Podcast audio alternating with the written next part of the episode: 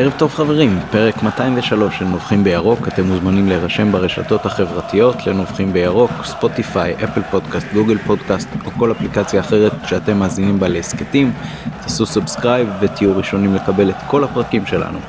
אני שמח מאוד לארח הערב את רענן ברנובסקי, ספורט 1-2, שדר וכתב של צ'רלטון, מה שלומך רענן? אהלן, כיף להתארח אצלכם, אה, הכל בסדר, כדורגל חזר אז הכל טוב. וערב טוב גם למתן גילאור, מה העניינים? ערב מצוין, מה שלומכם? כרגיל נותן לנו את התמיכה הטכנית מאחורי הקלעים יונתן אברהם וכבר אנחנו יוצאים לדרך עם הנביחות. רענן יש לך גם נביחה משלך? אז הנביחות שלי, שתי נביחות ברשותכם. אה, אני אנצל את הבמה המאוד מכובדת שלכם כדי לפנות אה, לאוהדים, אה, אנחנו מדברים היום על מכבי חיפה, אז לאוהדים משני המחנות. תנמיכו את הלהבות ברשתות החברתיות. בסוף בסוף אנחנו מתעסקים בכדורגל, אז נכון שיש יריבות ויש אפילו איבה ויש תחרותיות ויש רצון לקחת אליפות ויש קבוצה שמובילה בשמונה נקודות והאוהדים שלה היום מסתכלים מלמעלה אה, אבל אני, אני מעלה את הנביכה הזאת בגלל ניסיון אה, אישי שלי בימים האחרונים גם הודעות כאלה ואחרות שקיבלתי וגם הייתי עד לשיח כזה או אחר אה, בין קבוצות של אוהדים תנמיכו את הלהבות כי יש לנו אם יורשה לי להגיד מספיק חרא במדינה ומספיק מה שמפלג אותנו בתוכנו לפחות שכאן עם כל היריבות ודווקא בגלל היריבות ובגלל שזה רק ספורט תנמיכו את הלהבות ותהנו מהכדורגל עצמו. עוד נביכה ממש בקצרה, אה, כל מי ששומע אותנו עכשיו, אני לא יודע איך תעשו את זה ובאיזה צורה ועם חיסונים ובלי חיסונים ועם דרכון ירוק או דרכון צהוב, תחזירו את הקהל למגרשים.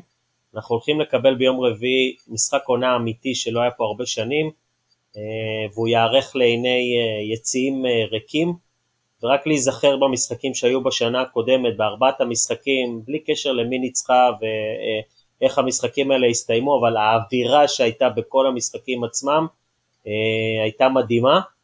נכון שהיו גם כאלה בלי קהל כי זה כבר היה בפלייאוף ושם היו קצת עצירות, אבל בחייאת אנשים וכל מי שאחראי לזה, נקרא לזה במקום ששולט ובמקום שמחליט, מקבלי ההחלטות, תחזירו את הקהל למגרשים. מתן, אתה רוצה לנבוח לנו? כן, אה, אני רוצה לנבוח על המעצרים שנעשו היום בבוקר. אז uh, השמות פורסמו, זה לא סוד. אני אתן גילוי נאות לפני. אחד מהחבר'ה שנעצרו, הוא נקרא לזה הלעיט את הרוחות באירוע שאז מי מארגון הקופים הירוקים תקף אותי. אגב, אני יודע שיש אנשים שלא אוהבים אה, לשמוע את זה, כשכתבתי על זה יום אחרי בבלוג כבר קיבלתי הודעות וטלפונים מאנשים שמאוד לא אהבו לשמוע, אז בואו חבר'ה, אני עד היום, וזה לא ישתנה, לא הולך לייפות את זה, ולא הולך להתנצל על זה שתקפו אותי, זה לא היה קטטה ושום דבר, תקפו אותי, חד משמעית, אני לא, לא הולך לשנות את זה, גם אם יש אנשים שלא אוהבים לשמוע את זה, אבל מי שחושב שאני הולך לנצל את זה כדי לסגור חשבון, טועה, אני בדיוק בא לעשות להפך. כל הנושא מאצילי, מה כל הזמן אמרו?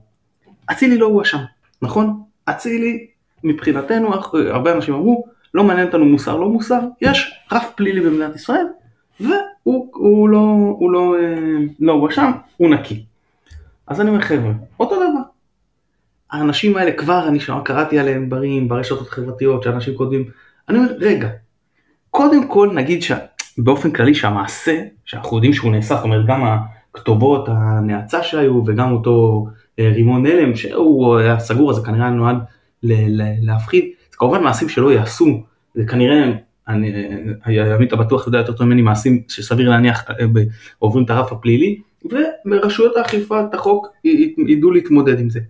אבל כרגע העצורים הם בגדר חשודים בלבד, אפילו לא נאשמים, קל וחומר שלא הורשעו.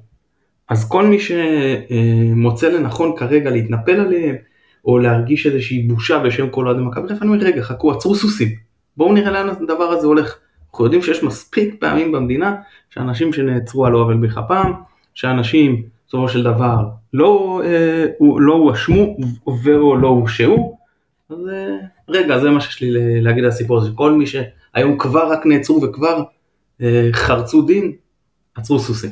אני אצרף את הנביכה שלי והיא מתייחסת לפרק האחרון פרק 202 שבו אירחנו את מרקו בלבול אז יכול להיות שמבחינה עיתונאית זה מאוד מאוד בעייתי העובדה שמרקו כל כך אוהב את המועדון אבל אפשר להרגיש את החיבור הזה uh, מההתחלה שהוא מדבר על uh, השנים הראשונות שלו כשהוא בא עם uh, ראובן עטר ואח שלו למגרש אימונים ליד uh, קריית אליעזר כילד בן 7-8 ובעצם מעביר במועדון הזה את כל uh, שנותיו uh, גם כילד גם כבוגר עשרות שנים מאות הופעות פסגות uh, גבוהות מאוד וגם אכזבות לא מעטות uh, אבל בעצם חייו שזורים בחיי המועדון זה ממש מורגש שזה חלק מהמשפחה שלו גם העובדה שהוא הקדיש בסוף את המילים למשפחת uh, רום ושלח תנחומים על מותו של דני. זה ברור מאוד שמאוד קשה יהיה להוציא ממנו גם תחת עינויים מילים לא טובות על המשפחה. יכול להיות שחלק מהאנשים ייקחו את זה למקום של הוא עוד רוצה לקבל ג'וב בעתיד מיאנקלה ודברים כאלה, אני מעדיף את הגישה הרומנטית של באמת זהו ביתו ולכן הוא שומר לו אמונים. אני מאוד נהניתי ומאוד התרגשתי מהפרק הזה ואני ממליץ לכל מי שלא האזין לגשת ולהאזין גם לפרק 202. אני רוצה מילה עמית לגבי הרעיון, שנחטוף משהו שלי חשוב. אה, אנחנו יצאנו מהרעיון, צריך להודות, בהרגשה לא טובה, כי תוך כדי, אנשים לא חשופים לזה, היה לנו הרבה מאוד קשיים טכניים. זה נבע בעיקר מזה שהקלטנו בשני פלטפורמות שונות, כי מרקו לא היה לו אה, אינטרנט זמין, ואצלי במקרה זה אפילו הקליט משני מיקרופונים שונים, וזה באמת היה קשה. והעבודה שיונתן עשה על הסיפור הזה, באמת עבודת קודש ברמה שלנו, כאילו באמת לקחת כזה, כזו הקלטה מורכבת ולהביא אותה לרמת גימור יחסית לאמצעים כל כך איכותית, אז אה, אנחנו מעבר לתודה הרגילה חייבים לו עוד תודה וזה הרכש מספר אחד של נובחים מבחינתי. אוקיי, אז אה, אם סיימנו עם בלבול נמשיך עם ההרכב של אה, אתמול שהכי הזכיר את ההרכבים שהעלה בלבול, אם זה בגלל שאשכנזי חזר להרכב בגלל הפציעה של אה, רודריגז והצהובים של אבו פאני, ואם בגלל העובדה שאצילי היה כשחקן אגף שיכול היה לחזק אותנו שוב בכנפיים ושרי חזר לאמצע, זה מאוד הזכיר את ההרכב של בלבול. מתן בוא תן לנו את ההתרשמות שלך מהמשחק ומההרכב שמכבי עלתה בו. טוב, אז אה, כמו שאמרת כמובן שחזרנו לסוג של 4, 2, 3, 1. תראה, גם אה, מרקו ציין שהרבה פעמים הוא כאילו פתח עם שרי כאחד משלישיית הקישור. אבל זה פייק, זה לא באמת שלישיית קישור, זה מבחינתי לא משנה איפה אתה מצייר אותו על הלוח. שרי משחק מתחת לחלוץ. ואגב, היו משחקים אצל מרקו שהוא הרבה פעמים בא לקחת את הכדור מאחורה ולנהל את המשחק. כמעט ולא ראינו את זה אתמול, אלא הוא שיחק הרבה יותר uh, קדימה, לפחות בחלק הראשון של המשחק, זה היה ממש 4, 2, 3, 1, אפילו אשכנזי ברגעים מסוימים יותר התקרב קדימה וזה נהיה 4, 1, 4, 1, אז באמת הרבה יותר דומה לבלבול, זה כמובן נבע, לא מ... לדעתי, לא מזה שבכר אמר אוקיי, יש לי פה יריבה יחסית אה, נוחה שתתגונן ומגיעה במצב לא טוב, אני רוצה לעלות עם עוד כלים התקפיים, אלא פשוט נבע מזה שגם רודריגז אה, פצוע, גם אבו פאני פצוע סלש מוצהב, ולא היו, לא היו לו הכלים הרגילים, אז הוא אילתר ואמר במצב הנוכחי, במקום לעלות עם אה, מאור לוי כחלק מהקישור, אני מעדיף להרוויח עוד איכות בהתקפה, ויש בזה מן ההיגיון. אה, מה שהיה מאוד מאוד מורגש זה שחסר לנו מאוד, חסרו גם אבו פאני וגם רודריגז, בעיקר רודריגז, בכל מה שקשור לבניית ההתקפות, אנחנו רואים שהוא עושה את זה הרבה יותר טוב מנטע. וגם היה כאילו פחות שחקן שבונה התקפות כי זה היה רק נטע. מדי פעם שרי שבא אחורה, אשכנזי, יש לו את האיכויות שלו, בניית התקפות היא לא אחת מהן. ובנוסף הרגשנו שחסר הלחץ מקדימה. היכולת של אבו פאני ולוי ללחוץ ביחד מקדימה, זה אה, כלי גם הגנתי וגם התקפי מאוד חשוב של מכבי, וזה לא היה במשחק הזה, משום שא' נטע היה צריך יותר מבוקר להישאר מאחורה, ב' לא היה לנו באמת אה, אה, אה, אותה מקדימה, אז, אז אבל מה שכן לכאורה החלפנו עוד שחקן בהתקפה, צריך להודות שזה לא יותר מדי הורגש, דווקא אצילי בא לידי ביטוי יותר בעבודה טקטית שהוא עשה, שזה יאמר לזכותו, זה למשל את וילצחוט אנחנו רואים פחות עושה, מבחינה התקפית פחות הורגש, נגיד חזיזה יותר, שרי גם לא היה במשחק טוב, זה מצחיק, אבל מכבי, המשחק ההתקפי לא שטף. השחקנים, רוב השחקנים ההתקפיים לא גילו יכולת גבוהה, ולמרות שעלינו עם, זה קרה למרות שעלינו עם עוד שחקן התקפי, ואחרי הכל כן היינו שווים את ש... שלושת השערים שכבשנו, לשונאי הסטטיסטיקות אנחנו נציין שזה גם מה שמשקף מדד השערים הצפויים, אבל בואו בלי קשר, סכנין באמת כאילו לא הגיעו כמעט לכלום, פעם אחת באמת אה, סיכנו בצורה אה, משמעותית, ברשצקי אם אני לא טועה, אבל מכבי הייתה הרבה יותר מסוכנת והתוצאה משקפת. אני מסכים כמובן עם רוב מה שאתה אומר, יחד עם זאת כמובן שאצל מכבי נקרא הרבה חלודה, גם אצל שרי, גם אצל רוקאביצה, אצל דולב חזיזה זה אולי היה נראה קצת יותר טוב ולאצילי יש קצת יותר נקודות של uh, סליחה במובן המקצועני של המילה בעובדה שהוא לא שיחק עם uh, מכבי בעצם שום משחק רשמי עד המשחק הזה.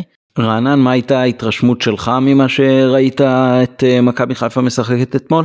כן ראיתי אני אני רוצה להתייחס ל, לשני פרמטרים מבחינתי שאני חושב שראוי להזכיר אותם בהקשר של מכבי חיפה אחד זה השילוב של עומר אצילי אתמול בהרכב העובדה שהוא פתח בהרכב אני לא אכנס כרגע ליכולת שלו, פחות טובה, יותר טובה, צריך לזכור שזה משחק ראשון שלו בקבוצה, עם כל, אה, אתם יודעים, כל הסערה שהוא עבר.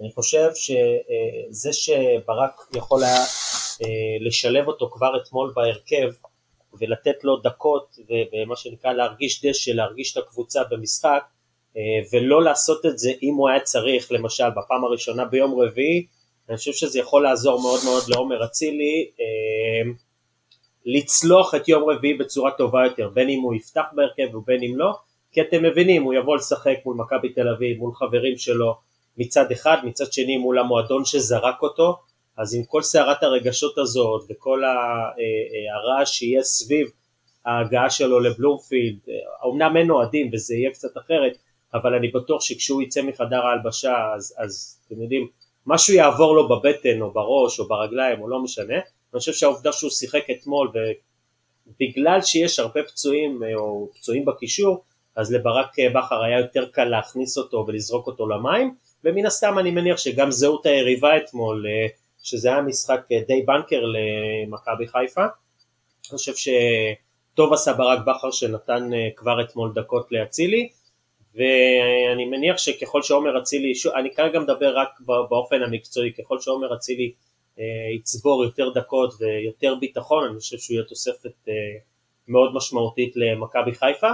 וכשאמרתי שזה היה אתמול משחק בנקר, אני חושב אה, שהשנה, בניגוד לשנים קודמות, אז אולי אני אוציא החוצה נגיד את הדרבי שהיה של מכבי חיפה ואת כפר סבא, שזה עד עכשיו משחק שראיתי את כולו ואני לא יודע להסביר אותו, איך הוא יסתיים בתוצאה שהוא יסתיים לטובת כפר סבא, אני חושב שהשנה בניגוד לשנים קודמות מכבי חיפה יודעת אה, אה, להרוג משחקים שהיא לא טובה בהם ולשמור על יתרון במשחקים שהיא לא טובה בהם בחלק ההתקפי או, או, או בקישור או מכל מיני סיבות כאלה ואחרות אם זה טקטי או אם זה כושר גופני היא יודעת לעשות את זה כי ההגנה שלה ב, ב, ברוב המקרים השנה סופגת הרבה פחות אה, היא מצליחה לשמור על היתרון שלה גם במשחקים שהיא פחות טובה ואני חושב שבין היתר אחת הסיבות העיקריות לשינוי של מכבי חיפה משנים קודמות זה זה שהיא יודעת לנצח משחקים שגם היא ביכולת לא טובה, שבשנים קודמות משחק כזה כמו אתמול יכול היה פתאום להסתיים באיזה תיקו, אפילו בהפסד מביך, ואז משחקים שהיו מוציאים את מכבי חיפה מהמרוץ אה, בשלב מאוד מוקדם של השנה, של העונה, העונה הם יודעים לעשות את זה טוב, בין אם זה הכנה מנטלית ומקצועית של בכר, ובין אם זה כי הסגל עצמו הרבה יותר חזק ומצליח אה, לעבור משחקים כאלה. אני רוצה להתייחס ברשותך בכובע מלאך וכובע שטן נקרא לזה, מה שאמר רענן, שאני מסכים איתו. לא, לא, אני מסכים איתך שלא תבינו נכון. בכובע מלאך מה שנקרא אני אגיד שזה נובע פה מכמה דברים, מעבר לדברים שרענן ציין בצדק, קודם כל שלישיית קישור שהרבה יותר מקשה להגיע לבלמים, אנחנו זוכרים עונות אחרי עונות שכל התקפה הייתה מתנפצת על הבלמים. עכשיו שכל התקפה מגיעה לבלמים הסיכוי שזה בסופו של דבר גם יעבור את הבלמים יותר גבוה מה לעשות. וכשמגיעים פחות פעמים לבלמים זה יותר קל להם. אז פחות קשה יותר להגיע לבלמים. כשמגיעים לבלמים, בכלל החוליה האחורית, אבל בדגש על הבלמים, הם גם מסתדרים ביניהם מצוין במשחקים האחרונים, גם כל אחד בנפרד משחק מצוין, ואם אתמול ראינו שפלניץ' אחרי רצף של משחקים טובים היה טיפה פחות טוב וטיפה פחות הלך אז עופרי ארד נתן משחק מעולה והם באמת משלימים אחד את השני ובינתיים זה נראה טוב מאוד. וכשזה לא עובד אז מגיעים לג'וש כהן שגם הוא בכושר מצוין. אז uh, בתחילת העונה דיברנו על זה שההגנה שלנו אנחנו עדיין לא מרגישים שמשחק ההגנה שם שהתקפית מכבי שם אבל הגנתית זה עוד לא זה. וחשוב מאוד להיזהר ולשים דגש על משחק ההגנה. כרגע, וכמובן שעוד ניגע במשחק נגד מכבי טיב, זה יוצא דופן, זה באמת קבוצה ברמה אחרת, אה, שהיא ברמה של מכבי ולא אה, כל שאר קבוצות הליגה, אבל לפחות מול שאר קבוצות הליגה, מכבי היא שם מבחינה הגנתית. ראינו את זה מול, אה, מאז המשחק מול בית"ר ירושלים, באר שבע וקריית שמונה ומכבי פתח תקווה וכל הקבוצות ש, שלכאורה מציגות חלק התקפי יותר מסוכן. זה בכובע עכשיו, מה לחשוב בכובע השטן מה שנקרא, צריך אה, לקחת בפרופורציות, סכנין אתמול הגיעו במצב לא אופטימלי בלשון המעטה, אה, להשוות בין מוטי מלכה עם כל הכבוד לאוסאמה חלילה, זה, זה לא, לא אותה רמה בכלל, הוא היה איום ונורא, אה, שאנחנו יודעים אוסאמה חלילה שחקן מצוין שעושה צרות להגנות מבחינת תנועה, מבחינה פיזית, ברם קייל לדעתי שחקן עדיין רמה מעל הליגה, ראינו את זה גם אתמול הוא, שוב, כל עוד היה לו אוויר, הוא היה ממש טוב, אני מחזיר אתכם למשחק הראשון, שהקישור של סכנין עשה לקישור של מכבי בית ספר במשחק הראשון, בעיקר תודות לברה. ש... וגם עכשיו, כל עוד היה לו אוויר 30 דקות ראשונות, אז היה לו קשה, כי הוא היה יחס לבד, והיה לו את, את עטה ג'אבר שעזר לו במשחק הראשון, אבל עדיין, חתך את הקישור שלנו בדריבלים, כמובן יותר קל שאין את שלישיית הקישור בנטע לבד, ובכל זאת, אה, ניצח אה, במאבקים באחוזים גבוהים. אה, באיזה שלב נגמר לו האוויר, זה ברור, הוא לא התאמן עשרה ימים אם אני לא טועה, לא היה בכלל עם הקבוצה, לא נגיד לא שיחק, אז זה יותר קשה, אבל זהו, וצריך להודות שאין לו הרבה עם מי לשחק, אני חושב באמת שזה שחקן ברמה שאם הוא היה בן 27, זה מכבי או מכבי תל אביב, או, היו מנחיתים אותו כאילו בלי לחשוב פעמיים, רק הגיל שיחק פה תפקיד, כי מבחינת הרמה הוא באמת בטופ של הליגה. אה, זהו, אז צריך לקחת סכנין עם כל הבעיות שלהם, באמת היו יריב מאוד נוח לחזור אליו מהפגרה, מכבי לא ניסתה לדרוס, כי באמת רצו לשמור כוחות ליום רביעי, זה היה ברור וזה לגיטימי כמובן, בכזאת צפיפות משחקים, שתהיה איזושהי אה, חלוקת כוחות, אה, load management, אם לא בין השחקנים, אז לפחות בין, במשחק עצמו. כשיותר היו בטוחים וגם ראית אה, בניגוד למשחקים קודמים שאמרנו על בכר מה הוא מחכה עם החילופים שיחליף כבר שיחליף אם לא אה, כי הוא לא מגיב למשחק הרבה פעמים לפחות בשביל הרוטציה. אז הפעם הוא גם מגיב נכון החילופים היו נכונים מבחינת העמדות במשחק וגם מבחינת שיקולי הרוטציה את מי אני מוציא ולמי אני נותן לנוח לקראת מכבי תל אביב מבחינתי גם ההכנה וגם ניהול המשחק ברק בכר ממש ציון מאוד גבוה. כן, אז בדיוק לגבי מה שמתן אמר על אה, החלק ההגנתי של אה, מכבי חיפה השנה, אני לוקח הקבלה לעונה של שנה שעברה, ואפילו לפני שנתיים של מכבי תל אביב. אני מזכיר לכם מי סיים בשנה שעברה אה, כשחקן העונה, זה דן גלאזר, וכשמדברים על ההגנה של מכבי תל אביב, אז היא התחילה קודם כל מהחלק הקדמי, ששחקנים כמו יונתן כהן ואותו עומר אצילי שהגיע עכשיו למכבי חיפה, הם היו מתחילים את ההגנה בחלק הקדמי, ועומר אצילי מבין שחקני הקישור ומעלה היה המחלץ הכי גדול, זאת אומרת עם האחוז חילוצים הכי גדול אה, בקבוצה, השתווה כמעט לבלמים ולדן גלאזר שהוא בעצם, אתם יודעים, הסוויפר בעצם וזה שעושה את הכי הרבה חילוצים וגליצ'ים, אז דן גלאזר כשבאמת לקח את כל הכדורים ובטח גולסה ואצילי וכל השחקנים, אני שוב נותן דוגמה משנה שעברה, אז שכבר הגיעו השחקנים של הקבוצות היריבות ועוד נתקלו בז'איר המדור או בטיבי או בג'רלדש או אה, אה, בסבורית, אז באמת לטננבאום הייתה הרבה פחות עבודה, וכשכבר הייתה עבודה אז הוא היה מספיק מרוכז כדי לקחת את הכדורים האלה, ובאמת ההגנה של מכבי תל אביב נבנתה ממש כמו פירמידה, ואפשר היה לראות את זה ממש אה, בצורה בולטת, מהחלק העליון לקישור, הקישור שעשה עבודה פסיכית, ואחר כך להגנה. ואני חושב שלאט לאט לאט מתחילים לראות את זה גם במכבי חיפה, אני חושב שהשנה עדיין החלק הקדמי עוד לא עושה מספיק הגנה, אה, הוא כן לוחץ על היריב וגם עושה הרבה חטיפות בקטע התקפי, אבל עדיין לא מספיק אה, אה, כמו שאולי ברק בכר היה רוצה לראות, אבל בהחלט שמכבי חיפה משחקת עם השלישייה, ובטח שנטע לביא לא מפקירים אותו כמו בשנים האחרונות לבד, אלא הוא מקבל עזרה גם של אבו פאני שזה סוג של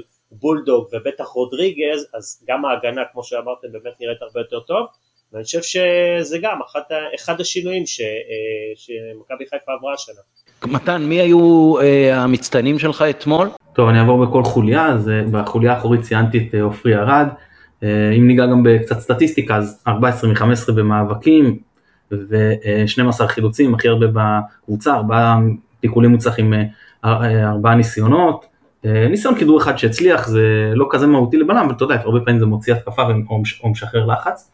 בקישור נטע לביא שהוא מבחינתי היה מצטיין, הוא היה מספר אחד במכבי, שוב, גם בגלל שהוא היה לבד וגם בגלל שהוא נתקל בכזה יריב כמו ברם, זה אה, מאוד הרשים אותי, אה, גם אני לא שוב לא, לא אפרט פה סטטיסטיקה, אבל גם סטטיסטית הוא היה טוב וגם ראינו את זה בעיניים, אה, היה משחק מאוד אחראי שלו, לא היה לו את הפלטות האלה של עונה שעברה שהוא הרבה פעמים עולה ללחוץ גבוה ומשאיר אוקיינוס באמצע, יכול להיות כי כבשנו גם במחצית ראשונה וזה פחות נדרש, ובחלק הקדמי שחקן ההכרעה שלנו כבר לא מעט זמן זה דולב חזיזה, גם שרי וגם רוקאביצה בתקופה טיפה, טיפה פחות טובה, וחזיזה פשוט נותן את התוצרת, ואני אומר, מי שמסתכל על טור העיבודים, כבר דיברתי על זה בעבר, אני אומר את זה שוב, עושה עוול לחזיזה, אני קונה כל יום שהוא יאבד מספר דו ספרתי, בחלקים שלא מסוכנים, אם אני יודע שגם זה כולל, שיש, במקרה הזה, שישה כדרורים מוצלחים ב-60% הצלחה באזורים המסוכנים, שזה כולל שתי מסירות מפתח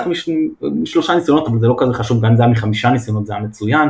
בישול מדהים, הזכיר מאוד את הבישול אה, וילדסחוט על אה, סבורית בשנה שעברה.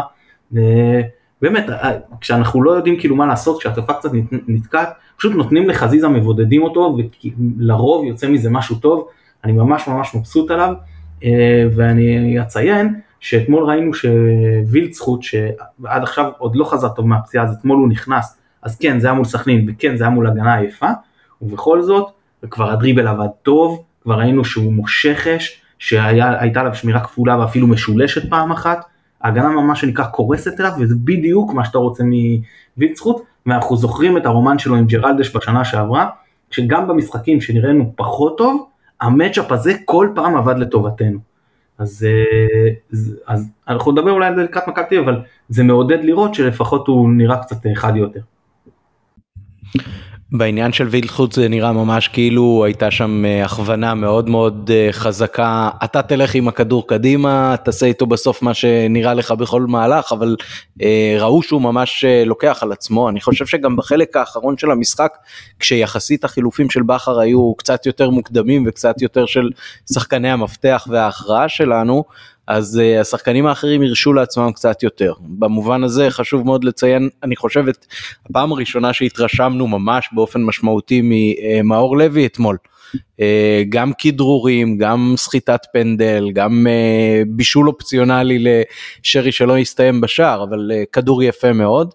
Uh, לקח על עצמו, ראית פיזיות, uh, אני, זה, זה אומנם כשהמשחק היה כבר חצי מוכרע ומול סכנין ובבית והכל, ויותר קל להצטרף לקבוצה רצה, אבל uh, זה בהחלט uh, מזכיר הופעות בכורה. אני חושב שלא סתם uh, בכר כנראה נתן לו כמה דקות ברוב המשחקים שלנו השנה, כי הוא הבין שיש פה פוטנציאל לשחקן שעוד uh, ישרת אותנו. Uh, ואתמול בפעם הראשונה ראינו גם uh, איך ולמה, זה היה מאוד מאוד כיף. נכון מתן? הוא נתן 35 דקות ברמה של אם אבו פאני או, או רודריגז היו חס, חסרים והמשחק הבא לא היה נגד מכבי תל אביב, הייתי אומר לפתוח איתו. בגלל שהמשחק הבא נגד מכבי תל אביב, אני קצת חושש שם מפיק ברכיים ושיעשו עליו לחץ ספציפי וזה לא יהיה טוב, אבל אה, אם זאת הייתה כל קבוצה אחרת ואחד מהם לא היה כשיר, הייתי אומר לפתוח איתו. ממש מאוד נהניתי ממנו. כן, היה, זה, זה תמיד גם כיף לראות איזשהו שחקן בית ככה עולה ו, ופעם ראשונה מרשים כי אתה משחקן בית גם רואה ככה כמה שנים קדימה בדרך כלל. Uh, בסך הכל אבל מכבי לא ממש uh, זהרה, ראו שזה עוד לא שיא הכושר. Uh, טוב שצלחנו את המשחק הזה בשלום, אבל אי אפשר uh, לסיים את הסיכום שלו בלי להתייחס לבר המתמשך בשני הפנדלים. אה, רענן, בוא תן את הזווית שלך ונקודת ההסתכלות. אני, אני לא אגע כרגע כן פנדל לא פנדל, אני חושב שהפנדל הראשון, אה, לי זה היה נראה שמאור אה, לוי הוא זה שיצר את המגע, ולא יודע, חמישה שופטים היו שורקים פנדל, חמישה לא. אני חושב שהתקבלה שם החלטה יחסית אה, בזמן סביר. אה, בואו נדבר על הפנדל השני, אני חושב שלא היה ספק אה, מהרגע הראשון בכך שיש פנדל, כי הייתה נגיעת יד ברורה. אני חושב שהשופט אביעד שילוח אה, גם אה, ראה את זה. אה, אני מניח שגם אתם ראיתם שהכיתובית על המסך של הטלוויזיה הייתה אה, שהם בדקו כרטיס אדום בצפייה, וזה אומר שהאם הכדור, זאת אומרת האם אה, אה, חגי גולדנברג ניסה לשחק בכדור בכוונה ובעצם יצר מגע בכוונה עם הכדור ולכן הייתה פה בדיקה בVAR בעניין הזה, לא, לא בדקו האם פנדל או לא פנדל כי הפנדל מבחינתם היה מה שנקרא clear, uh, clear cut. Uh, אני אגיד לך דבר כזה מה אני חשבתי על אתמול, uh, הלכתי ובדקתי קודם כל אביעד שילוח ששפט את המשחק בין השופטים הצעירים הפחות מנוסים ואז הלכתי לראות מי ישב בVAR אז גם בVAR אתמול, אני לא יודע אם אתם יודעים, ישב אוהד אסולין וישב אדי ליוז. אלה גם שני שופטים, נקרא לזה, מהדור החדש יותר, ואני מניח שחלק מהבעייתיות שהייתה אתמול בנושא של עבר, ובזמן שלקח לבדוק את הדברים, לאו דווקא התקבלו החלטות לא נכונות, אבל הזמן באמת היה ארוך מדי אולי, בטח בחלק השני של, זאת אומרת בפנדל השני, כשהמשחק כבר כמעט הסתיים, אז אני חושב שאחת הסיבות היא שבאמת היה צוות שהוא לא מנוסה. אני אתן לכם דוגמה למשל אה, במשחק שהייתי בצוות השידור שלו אתמול, אה, מכבי נתניה, אה, סליחה, הפועל תל אביב והפועל חיפה, משחק שנשרקו בו שלושה פנדלים במחצית הראשונה, אבל רועי ריינשרייבר שהיה השופט הראשי, לא זוכר כרגע מי ישב ב VAR, אבל ברגע שיש אוטוריטה כמו רועי ריינשרייבר, אז לא משנה מי יושב איתו ב VAR, הדברים בדרך כלל יקרו יותר מהר. אז גם כשאחר כך ראיתי את השידור, ראיתי ששלושת הפנדלים היו באמת מוצדקים וגם שניים להפועל תל אביב נשרקו מאוד מאוד קשים אגב לשריקה אבל נשרקו וכמובן הפנדל לטובת אה, הפועל חיפה. ומה שרציתי להגיד שאני חושב שבאמת העניין שהיו שלושה שופטים נקרא לזה יחסית צעירים אולי חסרי ניסיון אה, הייתה הסיבה לזה שההחלטות אה, התארכו מדי. כן, אני חושב שבעניין הכיתובית על המסך, אז בהתחלה, בפנדל השני, כן uh, כתבו שנבדק uh, עניין הפנדל עצמו, ורק אחר כך שינו או תיקנו לעניין האדום, אבל יכול כן. להיות גם שבדקו את... Uh, לפי מה שאני הבנתי, בדקו את האדום, אתם צריכים להבין שאני ככה אקח אתכם קצת למאחורי הקלעים, צוות השידור, בעיקר השד... הבמאי והעורך של השידור בכל ניידת, הוא בקשר ישיר עם אה, שופטי עבר, זאת אומרת יש כל הזמן איזושהי הידברות בין אה, מי שיושב בניידת עבר לבין אה, לא כמובן מה היה ואיך היה, זאת אומרת לא בקטע של להשפיע אבל הם, הם נותנים מידע לניידת השידור כדי שהניידת מה שנקרא תביא את המידע הביתה לצופים. בגלל הבעייתיות ואתם יודעים רוב הזמן גם גם כשהיה קהל אז היה על לוח התוצאות היה בדיקת כרטיס אדום או בדיקת שער או בדיקת פנדל אז גם מאחורי הקלעים, אז יכול להיות שבהתחלה באמת אה, חשבו שמן הסתם בודקים פנדל, אבל לפי מה שאני הבנתי בסופו של דבר אה, בדקו ולכן זה גם התארך יותר מה, מהראוי, יותר ממה שצריך היה להיות, אה, בדיקת הכרטיס האדום, שאגב זאת הייתה בדיקה לגיטימית, כי קשה מאוד היה לראות מהזווית של השופט, וגם אחרי כמה הילוכים חוזרים שאולי אחרי הנגיעת יד, אז יכול להיות שזה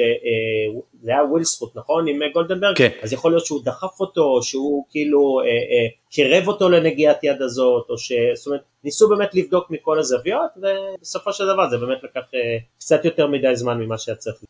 כן, מתן, התייחסות שלך? כן, אני בקצרה אתייחס קודם כל לפדל הראשון. תראה, אני מודה שהיה לי קשה להחליט אם זה חד משמעית או לא, אבל אה, זה פנדל בספק, וברגע שיש ספק, אז השריקה הראשונה היא מה שקובעת.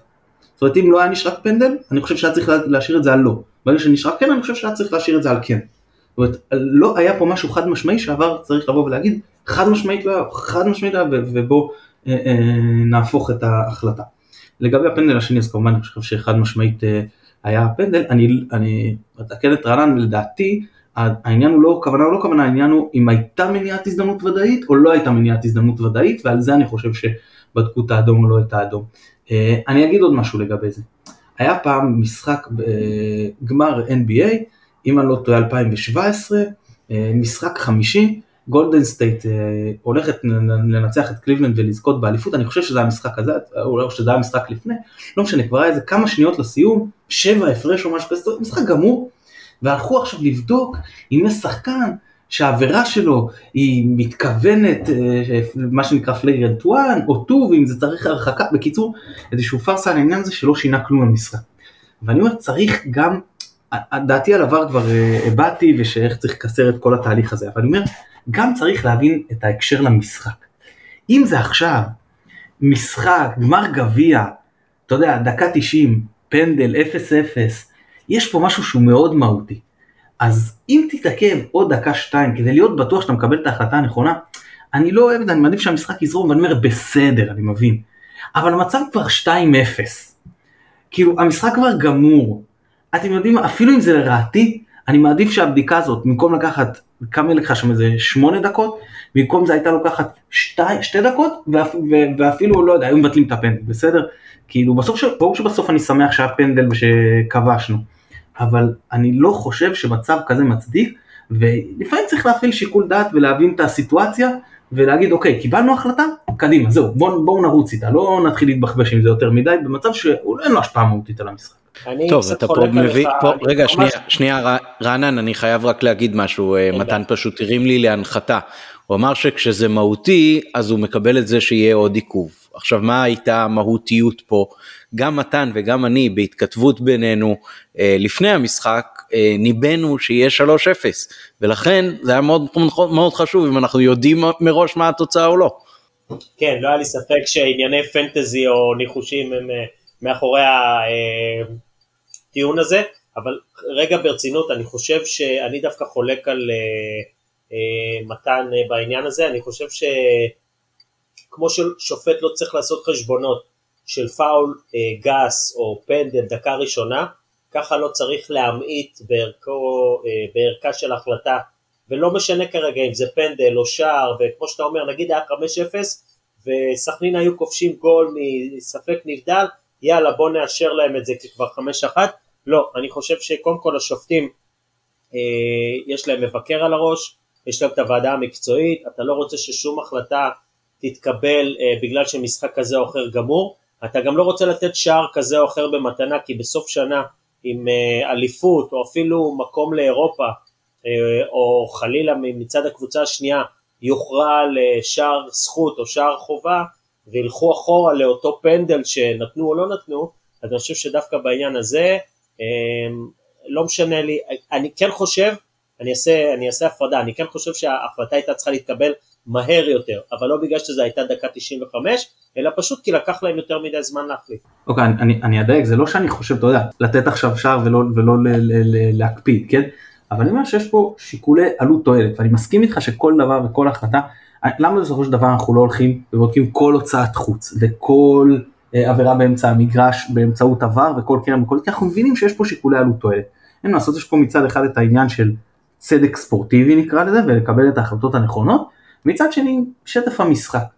ואני חושב כן זה דברים שצריך לקחת בחשבון, אני מבין גם את הגישה הזאת, ברור לי.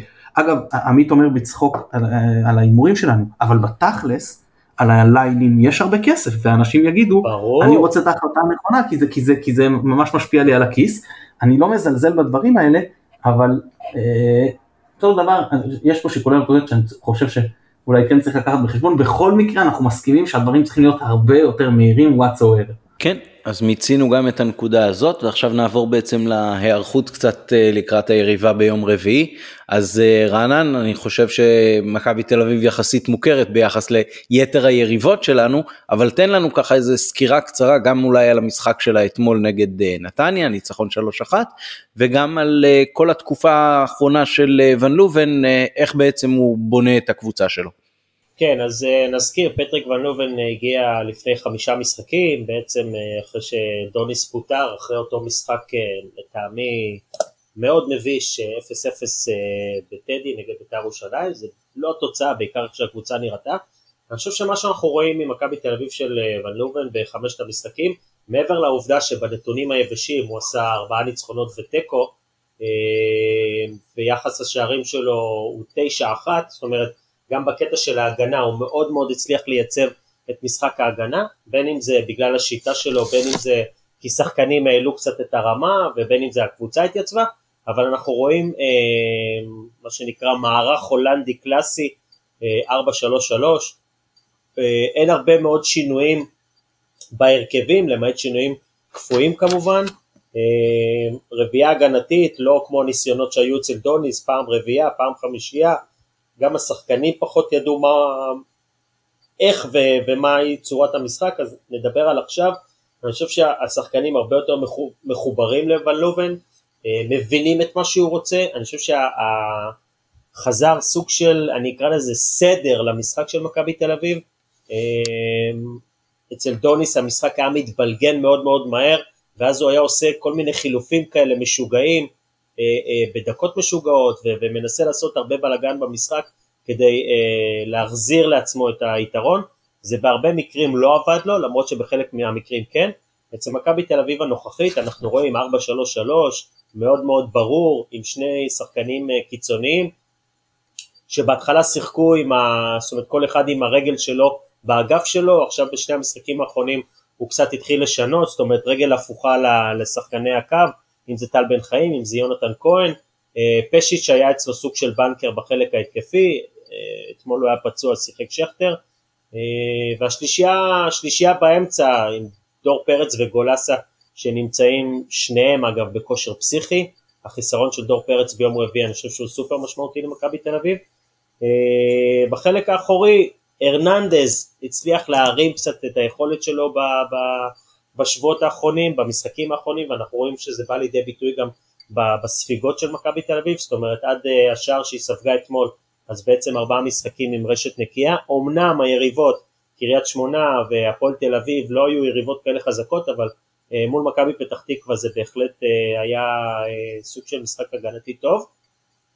אני חושב שאתמול ראינו מכבי תל אביב קודם כל שכובשת בשלב מוקדם, מה שלא קרה לה השנה בכלל, זאת אומרת היא לא כבשה השנה שער שדה במחצית הראשונה, ואני חושב שהיה להם איזה פנדל או משהו, או גול עצמי שנכבש בדקה ה-30, זאת אומרת גם לא על ידי מישהו ממכבי, ואני חושב שאתמול ראינו משחק לחץ מאוד מאוד גבוה על החלק האחורי של נתניה, יונתן כהן וגם טל בן חיים ובטח שכטר שאוהב להטריד הגנות אה, עשה לחץ מאוד גבוה עם התמיכה של אה, דור פרץ וגולסה, זה חמישייה שכל הזמן מאוד מאוד אגרסיבית ומאוד אינטנסיבית בחלק הקדמי. אה, הם כבשו שלושה שערים, קצת הורידו הילוך, הפציעה של יונתן כהן כמובן, תכף אנחנו נעשה כמובן סדר בכל אה, מערך הפציעות וכל מה שקורה לקראת יום רביעי, אבל היציאה שלו קצת שיבשה את המערך, ואז כמו שקרה במכבי חיפה, ברגע שהמשחק היה כבר די אה, סגור, אז אני חושב שגם ון לובן עשה אה, חילופים כבר עם ראייה אני חושב לגבי יום רביעי, זאת אומרת ברגע שיונתן כהן נפצע וראינו את המחליפים נכנסים, אם זה חוזז, אם זה אלמוג, אם זה גררו, אז כל אחד מהם יכול להיות זה שיפתח במקומו של יונתן כהן אם וכאשר הוא לא ישחק, ובשער השלישי בכלל ראינו אה, התקפת משולש באמת יפה, שאלון אלמוג נותן כדור עומק למתן חוזז, שמעביר כדור רוחב לגררו, ובעצם שלושת המחליפים אה, הצליחו לייצר את השער השלישי, השער כבר בסוף היה, והשער שהם ספגו היה בסוג של garbage time, אבל בעיקר זאת מכבי תל אביב מסודרת, שכמובן אוהבת להחזיק בכדור כמו שהיה בכל השנים הקודמות, וקבוצה אה, שיודעת יותר מה היא רוצה מעצמה ולא מאלתרת תוך כדי, זאת אומרת יש איזושהי סיסטמטיות, לפעמים זה עובד יותר, לפעמים זה עובד פחות, אבל כשזה עובד אני חושב שזאת מכבי תל אביב אה, טובה מאוד, עוד לא עוצמתית כמו בשנים הקודמות, אבל אה, זה מתחיל, זה מתחיל לקבל צורה. כן, אני חייב להגיד שאני יותר התחברתי לאי סדר של דוניס, חבל שהחליפו אותו מבחינתי. כן, ברור. אתם רוצים קצת לגעת בפציעות ולמה שקורה לקראת יום רביעי? בהחלט. אוקיי, אז uh, אני חושב שבאמת uh, שחקן המפתח מבחינת מכבי תל אביב, קודם כל דור פרץ לא ישחק בגלל כרטיסים צהובים, ואז אנחנו עוברים לפציעה של uh, יונתן כהן שאתמול uh, ספג פציעה בשריר הארבע ראשי, למי שככה פחות uh, מתמצא בטרמינולוגיה, זה החלק העליון של הירך, בדרך כלל שחקנים נפצעים ב hamstring, שזה שריר הירך האחורי, אז הפעם מדובר בחלק העליון, שריר הארבע ראשי, אה, הוא לא ספג כניסה ולא מאיזה טאקל, עשה איזושהי תנועה בדרך לחילוץ, הרגל קצת נתקעה בדשא, ואז באמת קרתה הפציעה, כך שזה זה אומר שבאמת יש איזושהי מתיחה בשריר עצמו, שבכל מתיחה יש סוג של קריעת סיבים או, או קרע קטן נקרא לזה בשריר עצמו. אני לא יודע להגיד לכם היום אה, מה ואם יונתן כהן יהיה כשיר ליום אה, רביעי, אני בטוח שאנחנו נשמע עד יום רביעי אה, שביום שני בבוקר יגידו שהוא בספק אבל הוא משתפר, ביום שלישי יגידו שהוא עדיין בספק גדול ואולי ביום רביעי הוא יעשה סוג של מבחן כשירות, לטעמי במכבי תל אביב ינסו להכשיר אותו, כמו שאני מכיר את המערכת של המועדון, לא בכל מחיר ייתנו ליונתן כהן לשחק אם הוא לא יהיה כשיר. מצד שני, אם זה יהיה כזה אה, אה, פציעה שהוא כבר מרגיש שהוא יכול להתגבר עליה, אני חושב שיעשה מאמץ אפילו ברמה של לשחק עם זריקה או משהו, אה, כדי כן לעלות למשחק כזה. אה, למרות שבמכבי תל אביב מאוד מאוד לא אוהבים לשחק עם שחקנים פצועים כדי לא לסכן אותם בפציעות אה, ארוכות יותר. אתם יודעים, לפעמים השיקול הוא אולי להרוויח שחקן אחד אה, למשחק אחד, אבל אז לאבד אותו אחר כך לכמה משחקים, וכשאתה גם מעלה שחקן פצוע אתה בעצם משדר לשאר השחקנים שאתם כאילו סוג, אה, אני לא אגיד דרג ב', אבל אה, אני מעדיף את יונתן ולא אתכם, אני חושב שדווקא וואן לובן מאוד מחזיק ממתן חוזז, ובטח אתמול אילון אלמוג שגם עשה מחצית לא רעה, אז לגבי יונתן כהן נגיד הסיכויים הם 50-50, איתן טיבי לא שיחק אתמול, לפי מה שאני ביררתי במכבי תל אביב, הוא לא פצוע, זה היה סוג של הפחתת עומסים, ומכבי תל אביב כמו שאר הקבוצות נכנסת לתקופה מאוד מאוד אה, עמוסה כרגע, אז אני מעריך שאיתן טיבי, אה, זאת אומרת הוא יהיה כשיר בוודאות ליום אה, רביעי, אני לא יודע אם הוא ישחק או, ייתנו לשרן. לפתוח בעמדת הבלם, אני חושב שבעמדת המגן הימני שחר פיבן עשה אתמול אה, עבודה נהדרת והוא זה שישחק. עוד אה, שניים שהיו חסרים אתמול, דן גלאזר ששבועיים וחצי כבר אה, סובל מפציעה בשרירי הבטן, אה, ניסה להגביר קצת את קצב האימונים בימים האחרונים, אתמול הוא לא היה בסגל, אני גם לא משוכנע שאם הוא לא יהיה כשיר בוודאות, זאת אומרת במאת האחוזים, מכבי תל אביב תמשיך, או ון לובן ימשיך עם קרצב, שמבחינתו זה סוג של מחליף ראוי, ולכן אני חושב שלא יסכנו את דן גלאזר, ואז אנחנו מגיעים לאלכסנדר פשיץ' שגם סובל מאיזושהי מתיחה בשריר הערך האחורי, אני גם מעריך שהוא נקרא לזה 50-50, אני חושב שהאופציות של להחליף אותו, אם זה שכטר או עם שחקנים אחרים, הם, אה, לא, הם אופציות לא רעות וגם אותו לא יסכנו, אבל אני חושב שגם אה, גם פשיץ' וגם אה, לגבי יונתן כהן, אנחנו נדע רק ביום רביעי האם הם ייכללו בסגל או האם הם יהיו כשירים לשחק. מה עם ריקן? ראיתי שהוא לא שיחק אתמול, הוא לא פצוע?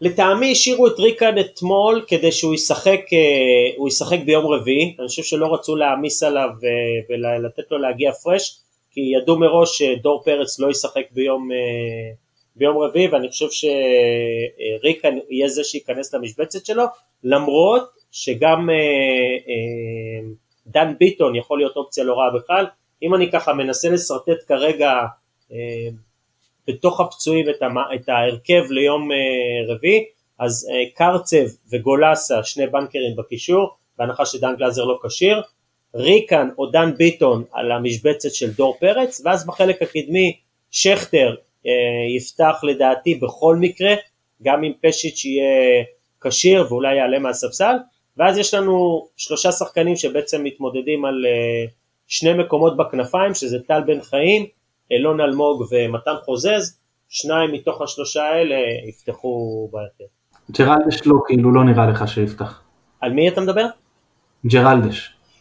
תראה, ג'רלדש אה, מתאמן עם הקבוצה משהו כמו שבועיים, ואני חייב להגיד אה, שלפי מה שקראתי לפחות אצל רוב הכתבים שמסכם את מכבי, הוא היה אמור לפתוח אה, אתמול, וזה לא קרה, ואז ראינו את שחר פיבן עושה, עושה משחק טוב, גם הגנתית, גם התקפית, נראה שהוא ככה נכנס לעניינים אחרי שבתקופת דוניס הוא היה באגף המיובשים.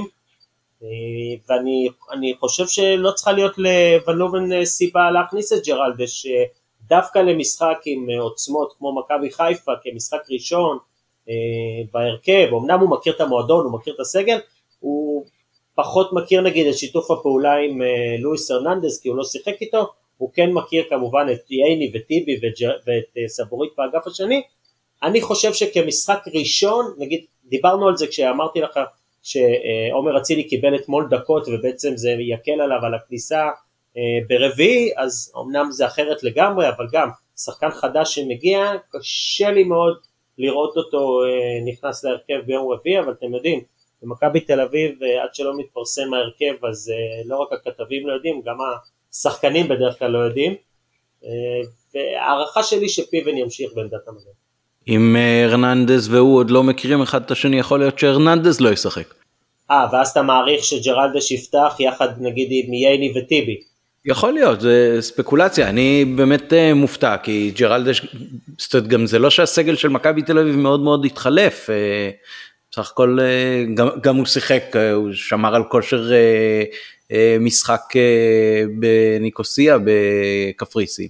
כן, אבל אתה יודע, כשאתה מגיע לקבוצה חדשה, ולא משנה, זו קבוצה חדשה ישנה, אבל אתה עובר מדינה, והיה עכשיו סגר, זאת אומרת, אה, אה, גם אנחנו בשגרה שהיא לא נורמלית, ואני מזכיר שאנחנו הולכים גם לתקופה מאוד מאוד עמוסה מבחינת מכבי תל אביב, זה מעבר לליגה, יש להם כמובן גביע, כמו שיש לכל קבוצות ליגת העל, ואז אה, פחות מחודש מהיום, ב-18 בפברואר, יש את המשחקים מול שכתר דוניאס, זאת אומרת העומס במכבי תל אביב יהיה מאוד מאוד גדול, זה לא משחק האחרון העונה שצריך להתאבד עליו מבחינת הסגל או ההרכב, אני חושב שבמכבי יחליטו, אני מניח, לשלב אותו בצורה שהיא יותר הדרגתית ויותר ככה אה, חלקה. מצד שני, שוב, אני, אני אגיד את זה כדי לא לצאת אה, טמבל ביום רביעי, אנחנו יודעים שבמכבי תל אביב הכל יכול לקרות. יכול להיות שהוא נח אתמול כדי לשחק 90 אה, דקות ביום, ביום רביעי, אתם יודעים, ב-4-3 בסמי עופר עבד למכבי תל אביב עם ג'רלדש, אז אולי זה יעבוד להם גם ברביעי הזה. אה, נקווה שלא. אה, מתן, משהו עלינו מבחינת ההרכב הצפוי והרוטציות? אה, אבו פאני ורודריגז גם אצלנו בספק. כן, תראה, הפצועים משני הצדדים זה השפעה מאוד רצינית על המשחק. אני חושב שאם הקבוצות לא היו פוגשות אחת את השנייה, אז הנכונות לסכן שחקנים הייתה הרבה יותר נמוכה. אני חושב שלא היית שומע למשל קולות לא על יונתן כהן ולא על רודריגז ועל גלאזר ועל אבו פאני של אולי הם יפתחו, ינסו להכשיר אותם וכל מיני כאלה אומרים לא, נותנים להם לנוח, אם עכשיו אתה יודע מכבי הייתה פורשת את כפר סבא ומכבי נגיד את לא יודע, סכנין, אז אומרים בסדר, אז ניקח את הסיכון, וזה, אבל בגלל החשיבות של המשחק אז אני מניח שכן תהיה נכונות יותר גדולה לסכן שחקנים עד רמה מסוימת כמובן, כן, לא אם חושבים שיש חשש לפציעה מסיימת עונה עכשיו, כן, אה, עכשיו תראה, זה כל כך משמעותי, תאר לך שמכבי תל אביב עולים עם גלאזר, גולסה וקרצב נגיד, ומכבי צריכים לעלות עם, נגיד עם לביא, ולא יודע, אשכנזי ולוי נגיד, אם כן מחליטים לעלות עם שלישייה במקרה הזה. מצד שני זה יכול להיות בדיוק הפוך, שהם צריכים לעלות עם גולסה, קרצב ו... או ריקן או ביטון, שאם ביטון זה כמו שאמרתי, זה כמו שרי אצלנו, זה בכלל הופך ל-4, 2, 3, 1 מבחינת המהות, ואנחנו פתאום כן נעלה עם השלישייה החזקה שלנו, זה, זה דברים מאוד משפיעים. עכשיו תראה, יש גם אחרים, יש פשיט ויונתן כהן, ואצלנו לא יודע מי עוד יכול, אה, אה, אנחנו לא יודעים כמה, וילצחוט נגיד אם הוא יכול לתת יותר דקות, אבל אני חושב שהדברים האלה פחות משמעותיים. הסיפור פה של האמצע, כי זה אה, שני שחקנים בכל צד, כאילו דור פרץ שאנחנו יודעים שיעדר, וגלאזר עם המשמעות שלו במכבי תל אביב, ואצלנו גם רודריגז וגם אבו פאני, אז זה מקבל משנה תוקף, וכל אחד מאותם שחקנים שכן או לא ישחק, זה משקל הרבה יותר משמעותי אם אתה מוציא שחקן אחד מתוך חוליה. כן, כי פה זה שניים שחסרים בהרכב מתוך שלושה, זה מאוד משמעותי. זה מבחינתי כרגע הדבר הכי חשוב מבחינת המצ'אפס למשחק הזה. אה, מעבר לזה, כל עוד מכבי תוכל לעלות בהרכב החזק שלה, אה, שבכר אוהב, אז אני מאמין שיעלו בהרכב הסטנדרטי מה שנקרא. הווה אומר, כהן, מאיר, ארד, פלניץ', מנחם, רודריגס, אבו פאני, לביא, אה, שרי, חזיזה ורוקאביצה. אם יהיה לו שניים מבין השלושה, יכול להיות שהוא, אה, או אפילו רק אחד נגיד, רק רביעי, אז יכול להיות שבמקרה כזה הוא כן יגיד אני מעדיף אה, לשים רק עוד שחקן אחד בקישור, לא יודע אם זה יהיה אשכנזי שלא היה טוב, אבל כן יותר מנוסה, או לוי שהיה טוב, אבל לא מנוסה, או לוותר על שניהם אם נגיד כן אפשר את אבו פאני ובלי רודריגז, ולהגיד בסדר, על, על אחד כזה, קשר נוסף שהוא לא נותן לי כל כך הרבה, אז אני כבר מעדיף לשים עוד שחקן התקפה, את אצילי, שגם נותן לי אה, תוצרת הגנתית. אמנם לא באותה רמה, אמנם לא באותה עמדה, אבל כן נותן לי תוצרת מסוימת, אני מבין זכות, אני לא מאמין שיפתח, אני לא רואה שהוא כשיר עדיין ל-90 דקות, עם כל היתרון שהמצ'אפ שלו נותן לך, וגם צריך לקחת בחשבון את העניין הטקטי במקרה שלו. זה, זה, זה מבחינת ההרכבים שבאמת מאוד מאוד קשה לנתח ולהמר גם על המשחק פה, בגלל אותם חוסרים. אז כן, שתי הקבוצות מגיעות בעומס למרות הפגרה, לקראת עומס, מכבי תל אביב כמובן לקראת עומס יותר גדול, גם אירופה שרנן ציין, וכמובן שהגביע, אין דין גביע נגד הפועל באר שבע, שזה אומר לפתוח. בוא נאמר, גם אם אתה עושה איזושהי רוטציה, זה עדיין עם, עם ליבת הרכב די טובה. לעומת מכבי שנגד אום אל-פחם יכולה לאפשר רוטציה יותר גדולה ובתקווה גם להוריד רגל מהגז בשלב יותר מוקדם של המשחק למרות שכמובן, אתה יודע, דברים כאלה יכולים להסתבך כמו שהיה למכבי תל אביב בשנה שעברה אבל זה כן הימור שיותר סביר לקחת.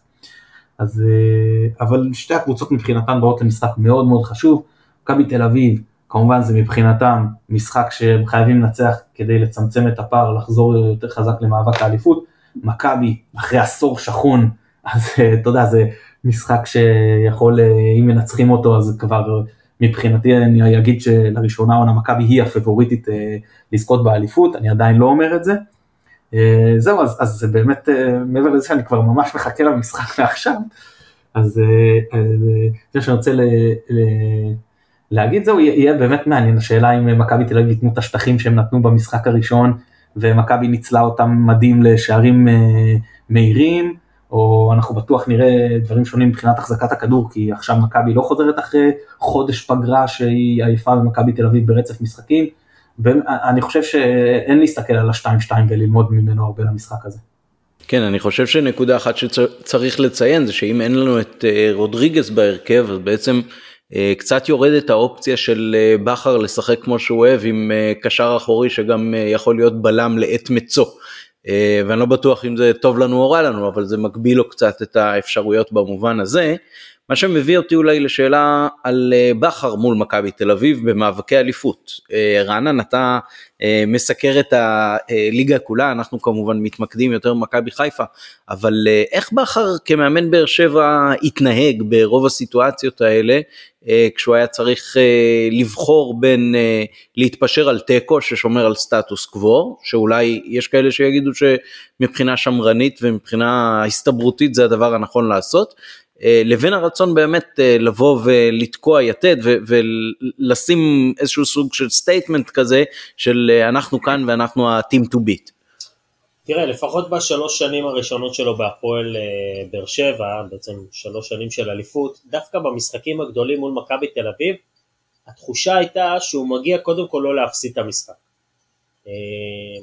אני מזכיר, אלה היו שנים מאוד מאוד צמודות בין הקבוצות, זאת אומרת לא היה פער כל כך גדול, בטח לא נגיד בסיבוב ראשון שני שאחת הקבוצות פתחה, תמיד היו הבדלים יחסית קטנים בין הקבוצות, הפערים נפתחו אחר כך, בכלל היו שנתיים שהשנה אחת הסתיימה על הבאזר, באותה שנה שמכבי תל אביב סיימה עם 6-0 במחזור האחרון, לא זוכרת נגד מי, ובאר שבע ניצחה 3-1 את סכנין, באותה עונה שמכבי חיפה זכתה בגביע כמובן, אז אני חושב שהוא בא למשחקים האלה בעיקר כדי לא להפסיד את המשחק.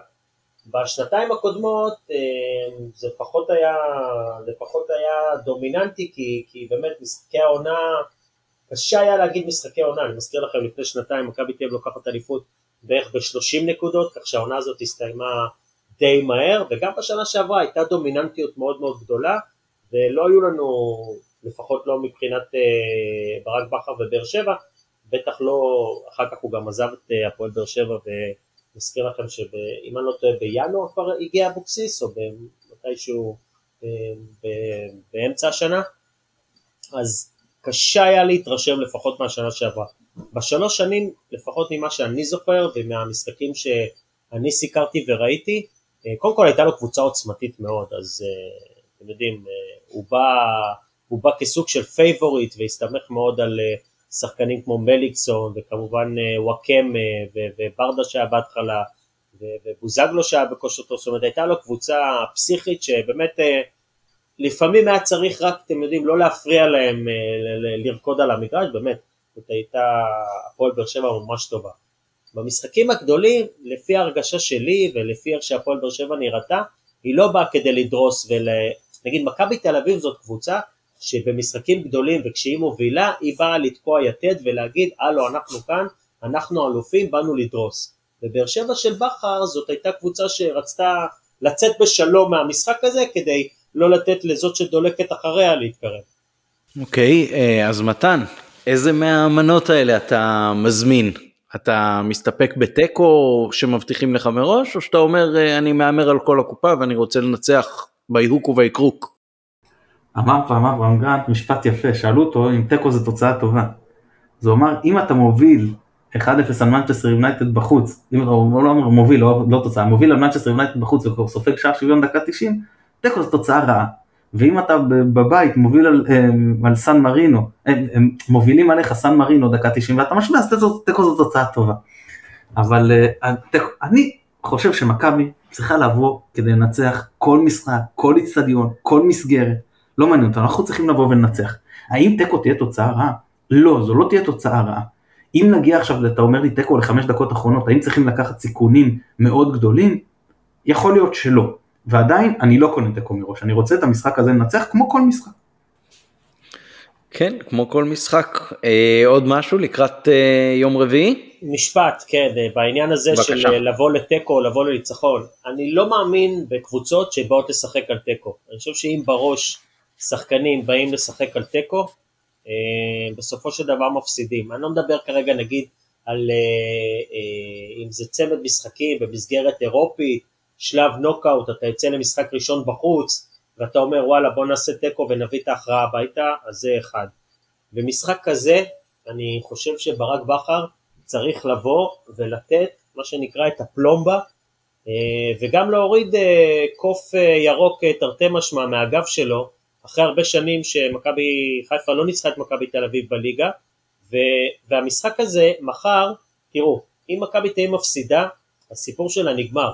אם מכבי חיפה מפסידה, אז זה עדיין לא גמור, אבל זה מחזיר את מכבי תל אביב למרוץ הזה בצורה סופר פסיכית, ובעיקר מנטלית, שאתם לא מצליחים לנצח אותנו שוב, גם כשאתם מובילים את הטבלה בשמונה, זאת אומרת, זה, אני, אני, אני עושה את זה בצורה כזאת. ואני חושב שברק בכר צריך לבוא מחר, ביום רביעי, אני חושב שזה היה מחר, כולנו כבר מחכים למשחק, ביום רביעי, ומה שנקרא, לנסות וכן להרוג את המשחק הזה, בדיוק כמו שהוא ניסה אולי בתחילת המשחק הראשון בסמי עופר.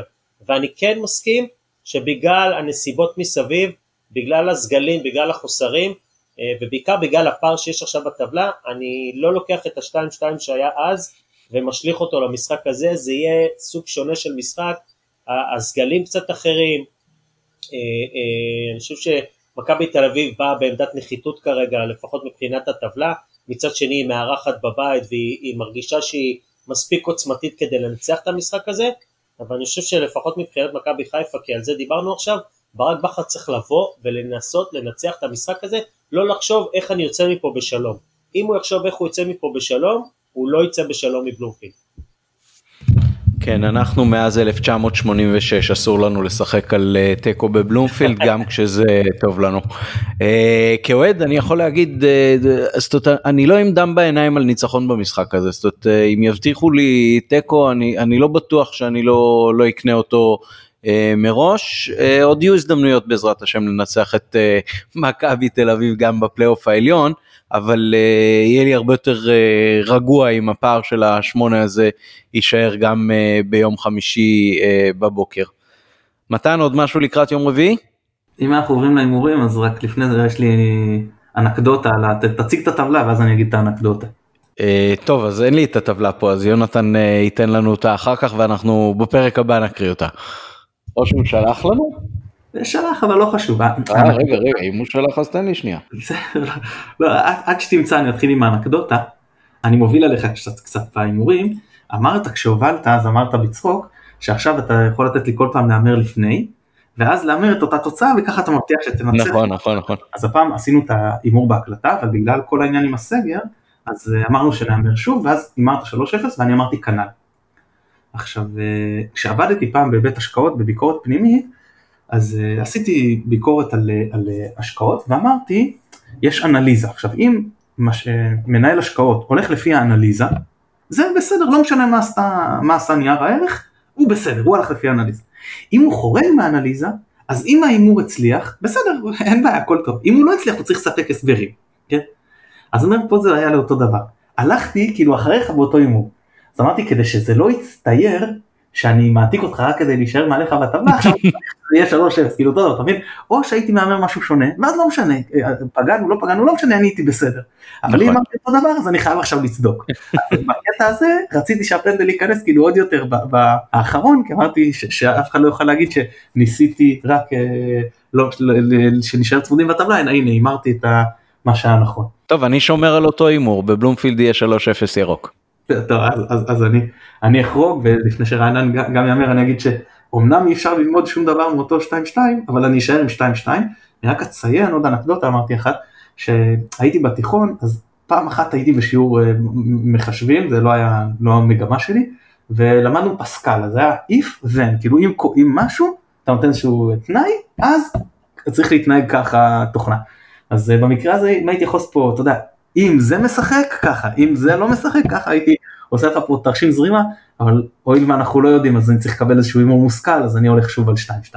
אוקיי, אה, רענן, מה ההימור שלך?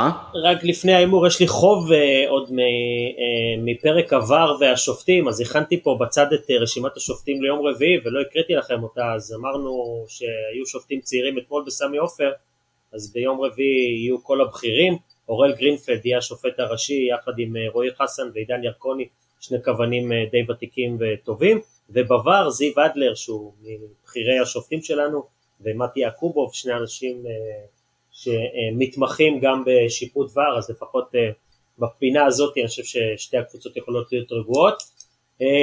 אני בכל זאת הולך עם מכבי תל אביב למשחק הזה, אני חושב שזאת ההזדמנות הזדמנות אחרונה שלה מבחינת להציל את, ה, להציל את העונה, כי תיקו פה יהיה רע מאוד עבורה, בטח הפסד שיגמור לגמרי את הסיפור, אז נרשום 2-1 מכבי תל אביב.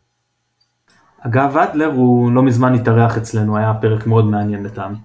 איש מאוד מעניין. מעניין, איש מאוד מעניין, יצא לי אה, לשמוע אותו ולהיות במספר הרצאות שלו אה, בכמה סימפוזיונים שעשינו אה, במה שנקרא אה, שיתוף פעולה של איגוד השופטים אה, והזכיינים של השידור, אז בעצם שדרים, פרשנים וכל מיני כאלה הוזמנו מספר פעמים, לא בתקופת הסגר כמובן, אני מדבר על אה, שנים קודמות, אה, לשמוע גם על החידושים בתחום, גם על מה קורה בין צוות השופטים ובינם ובין עצמם במהלך השידור, כמה הערות של צוות השידור משפיעות על מה שאחר כך נקרא דעת הקהל כלפי השופטים, ויש איזשהו מאחורי הקלעים שת"פ כזה של כל המערכות. יצא לי להקשיב לזיו אדלר, בהחלט אחד מהיותר נחמדים ונעימים, גם שופט טוב, ואני חושב שחבל שהוא אה, נאלץ לפרוש, הגיע לגיל אה, שכבר אה, תלה את המשופית, כרגע הוא עושה רק ור. טוב, לפחות אה, שופטי עבר יכולים לעזור בVAR. אה, רענן, המון המון תודה.